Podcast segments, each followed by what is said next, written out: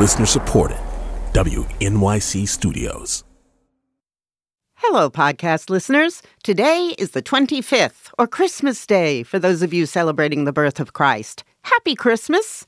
Now, this Christmas happens to coincide with Hanukkah, which gives us a chance to revisit a segment we first aired a couple of Hanukkahs ago. That is to say, on Judaism's eight day festival of lights, marking one of God's lesser miracles involving lamp oil and the perseverance of the Jewish faith. Celebrated with dreidels and menorahs, latkes, and jelly donuts, this relatively newish holiday serves, as Michael David Lucas described in the New York Times, as the quote, Semitic sidekick to Christmas. The Hanukkah story begins in Greek controlled Palestine over 2,000 years ago, where Jews enjoyed religious freedom until a new ruler, the Assyrian Greek king Antiochus, took power, as memorialized in the much beloved 1996 Rugrats Hanukkah special. From now on, King Antiochus says you have to wear what he wears and read what he reads. You also have to worship his gods. Some people thought this new way of life was fine, but others didn't. If that new king catches us with our old books, we're gonna get in a lot of trouble. I don't care. These are the books our forefathers read, and our five fathers, and our six fathers, and I'm not stopping now. Judah, or Yehuda, and his small band of followers, the Maccabees, defeated Antiochus. After the war, under the command of Judah's priestly family, the Hasmoneans, the Jews found the Holy Temple of Jerusalem in ruins, the temple lamp with just enough oil to burn for a single day. But one day went by, and then another, and another, until finally the eight days had passed, and the flame was still burning. And to this day, we light the menorah every year to remember the miracle of Hanukkah. That's the popular Hanukkah narrative, passed down through cartoons and kindergarten classes wherever Jewish kids are at risk of feeling left out at Christmas. But this holiday has a contentious past. According to Rabbi James Ponet, Hanukkah was censored for millennia because the story exposed deep divisions within the Jewish community. That and the Hanukkah miracle, he says, were undercut when the Jewish people lost their land yet again after Hasmonean infighting. In some sense, the question is what's the miracle here? Is it oil that burned for eight days, or is it that for a brief period of time, in the midst of a couple hundred years in which the Jews were without political control of the land in which they lived, they achieved a political autonomy. It ended badly. The Hasmonean dynasty crumbles in a second civil war, but it happened. This is the most complex and adult of our holidays. Wait, I thought it was like tricks. It's for kids. Exactly. When we confront something that's completely beyond our ability to explain even to ourselves, we give it to the children.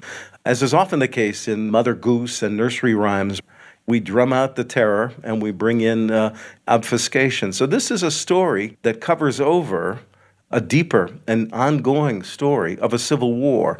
The nature of civil war then and now is that once it happens, it never stops. Now, Judah of the Maccabees was a fundamentalist, but his principal fight was with the Assyrians, was it not? Well, he came from the priestly family, and the priests, we're talking 165 BCE, were divided among themselves. There were those who wished to blend in, who thought that the uniqueness of Judaic practices could be abandoned. And there were others, and this was Judah and his family, that were committed to maintaining the traditions that went back to the Bible. It was a fight among priests, and it was therefore a fight among Jews. The nation has a will to live separate and a will to be part of something larger. We see this as part of the history of humanity. This holiday may have been incorporated into a kind of Independence Day for a dynasty that lasted about 80 years, the Hasmonean dynasty. Then it was pretty much hushed up it's not actually in the Bible, right? It's part of the Apocrypha and not generally where we find our holidays. Exactly. Already in the third century, second, third century, the rabbis who formed the Talmud, determined that the books of Maccabees would not be included in the Bible. In fact, we don't have any of them even in Hebrew left. Why? Because these books stirred up a memory of political revolt that cost the Jewish people terribly.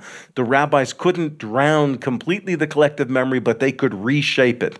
The miracle is not in the books of Maccabees. Mm-hmm. The miracle of oil that burned is a creation of the of the Talmudic rabbis. So the Talmud was written in the aftermath of political and military and diplomatic failure. Now, my feeling is they wanted to bury the story. It didn't serve the interests of the Jewish people. It was really until 1948 we were living still with the sense that we couldn't be a nation state until the Messiah came. Hanukkah is an attempt to reshape the memory of a war of Jew against Jew, as well as a war of Jews against a foreign oppressor. So let's refocus it on the temple and on a miracle that happened in the temple.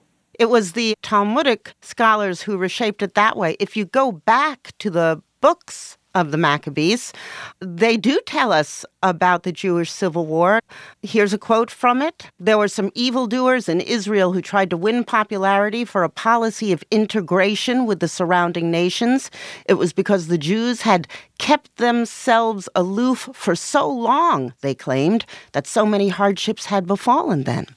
They applied to Antiochus, who authorized them to introduce the Greek way of life. They built a Greek gymnasium in Jerusalem and even had themselves uncircumcised. Ouch. Exactly. What a stunning example of the radical capacity of the Jewish people then and now to will itself out of separateness, out of particularity, out of the burden of being a small, embattled nation into a larger participation of the super global culture of the day. We're still caught in that struggle. You co officiated Chelsea Clinton's interfaith wedding in 2010. Interfaith ceremonies are probably the most controversially assimilative thing that a rabbi could do. That's correct. I think of myself as in some way embodying every way there is of being a Jew today. Mm-hmm. Some Jews are atheists. I know the atheist in myself. Some Jews are, are uh, ultra Orthodox Haredim. I know the Haredi Jew in me. I believe in the reality of a Jewish people that is at war in many ways against itself, but I embrace every aspect of it in an attempt to live within the war zone without uh, going fully to war. Getting back to the political evolution of the holiday. It was rediscovered in modern times to enable Jewish kids not to feel left out during this season, but it was also embraced by the Zionists and proto Zionists yes, the image of the Jew as a military figure is absolutely critical to the standing and stability of the state of Israel. As a matter of fact, the, the tactics that Moshe Dayan deployed in the 67 war, the Six Day War, actually benefited from uh, a reading of the tactics used by the Maccabees, uh, the Hasmoneans, against uh, the Seleucidian Greek armies. Is it fair to say that Hanukkah feels a bit more urgent lately? It is our most urgent holiday because it's the holiday of uh, the will to power and the dangers of power. It is a holiday that is both a call to arms and a warning about what arms can bring about. It's all there. The Jews of the diaspora are choosing not to be fully part of the political exercise of power in Israel today.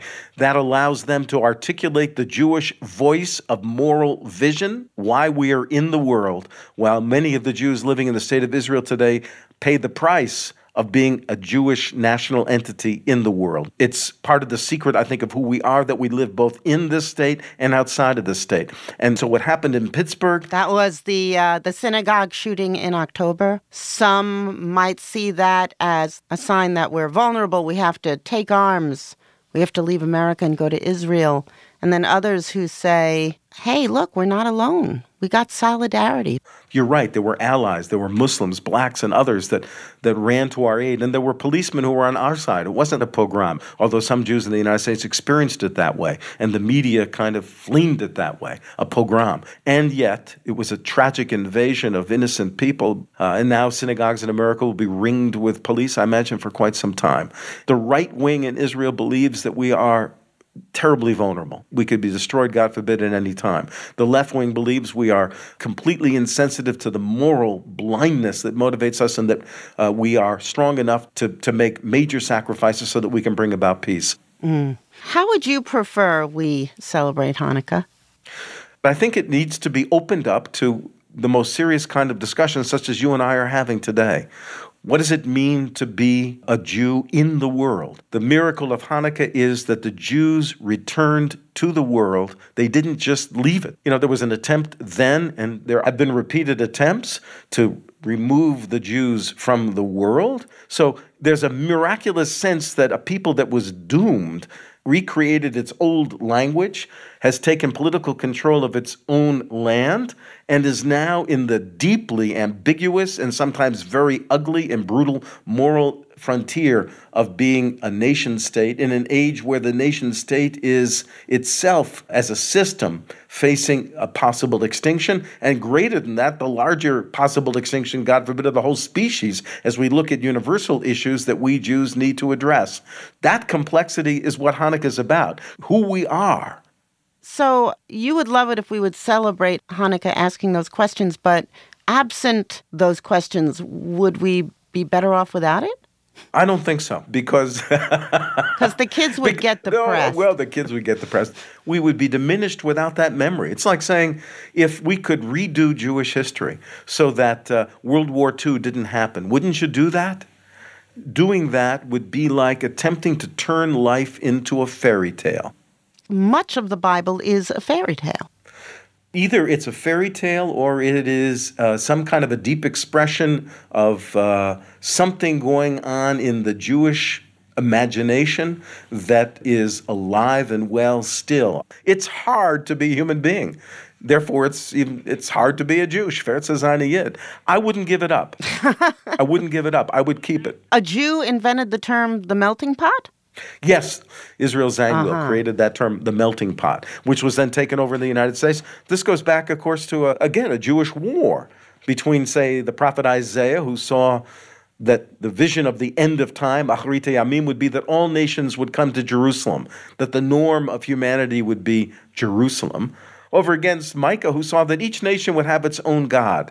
But both of them felt that either through a universal standardization or through a pluralism, there would come about an era where nation would not lift up sword against nation. They yearned for and believed that peace could come, but they were prepared to live in the pre utopian world. And that seems to me the art of being a Jew. Somehow, finding a way to live in the world even as you are at war against it and against yourself. And yeah, that that strikes me as the uh, as the stuff of this holiday. So I wouldn't get rid of it, not at all. Rabbi James Ponet is the Emeritus Howard M. Holtzmann Jewish Chaplain at Yale University and the author of the Slate piece titled Hanukkah as Jewish Civil War.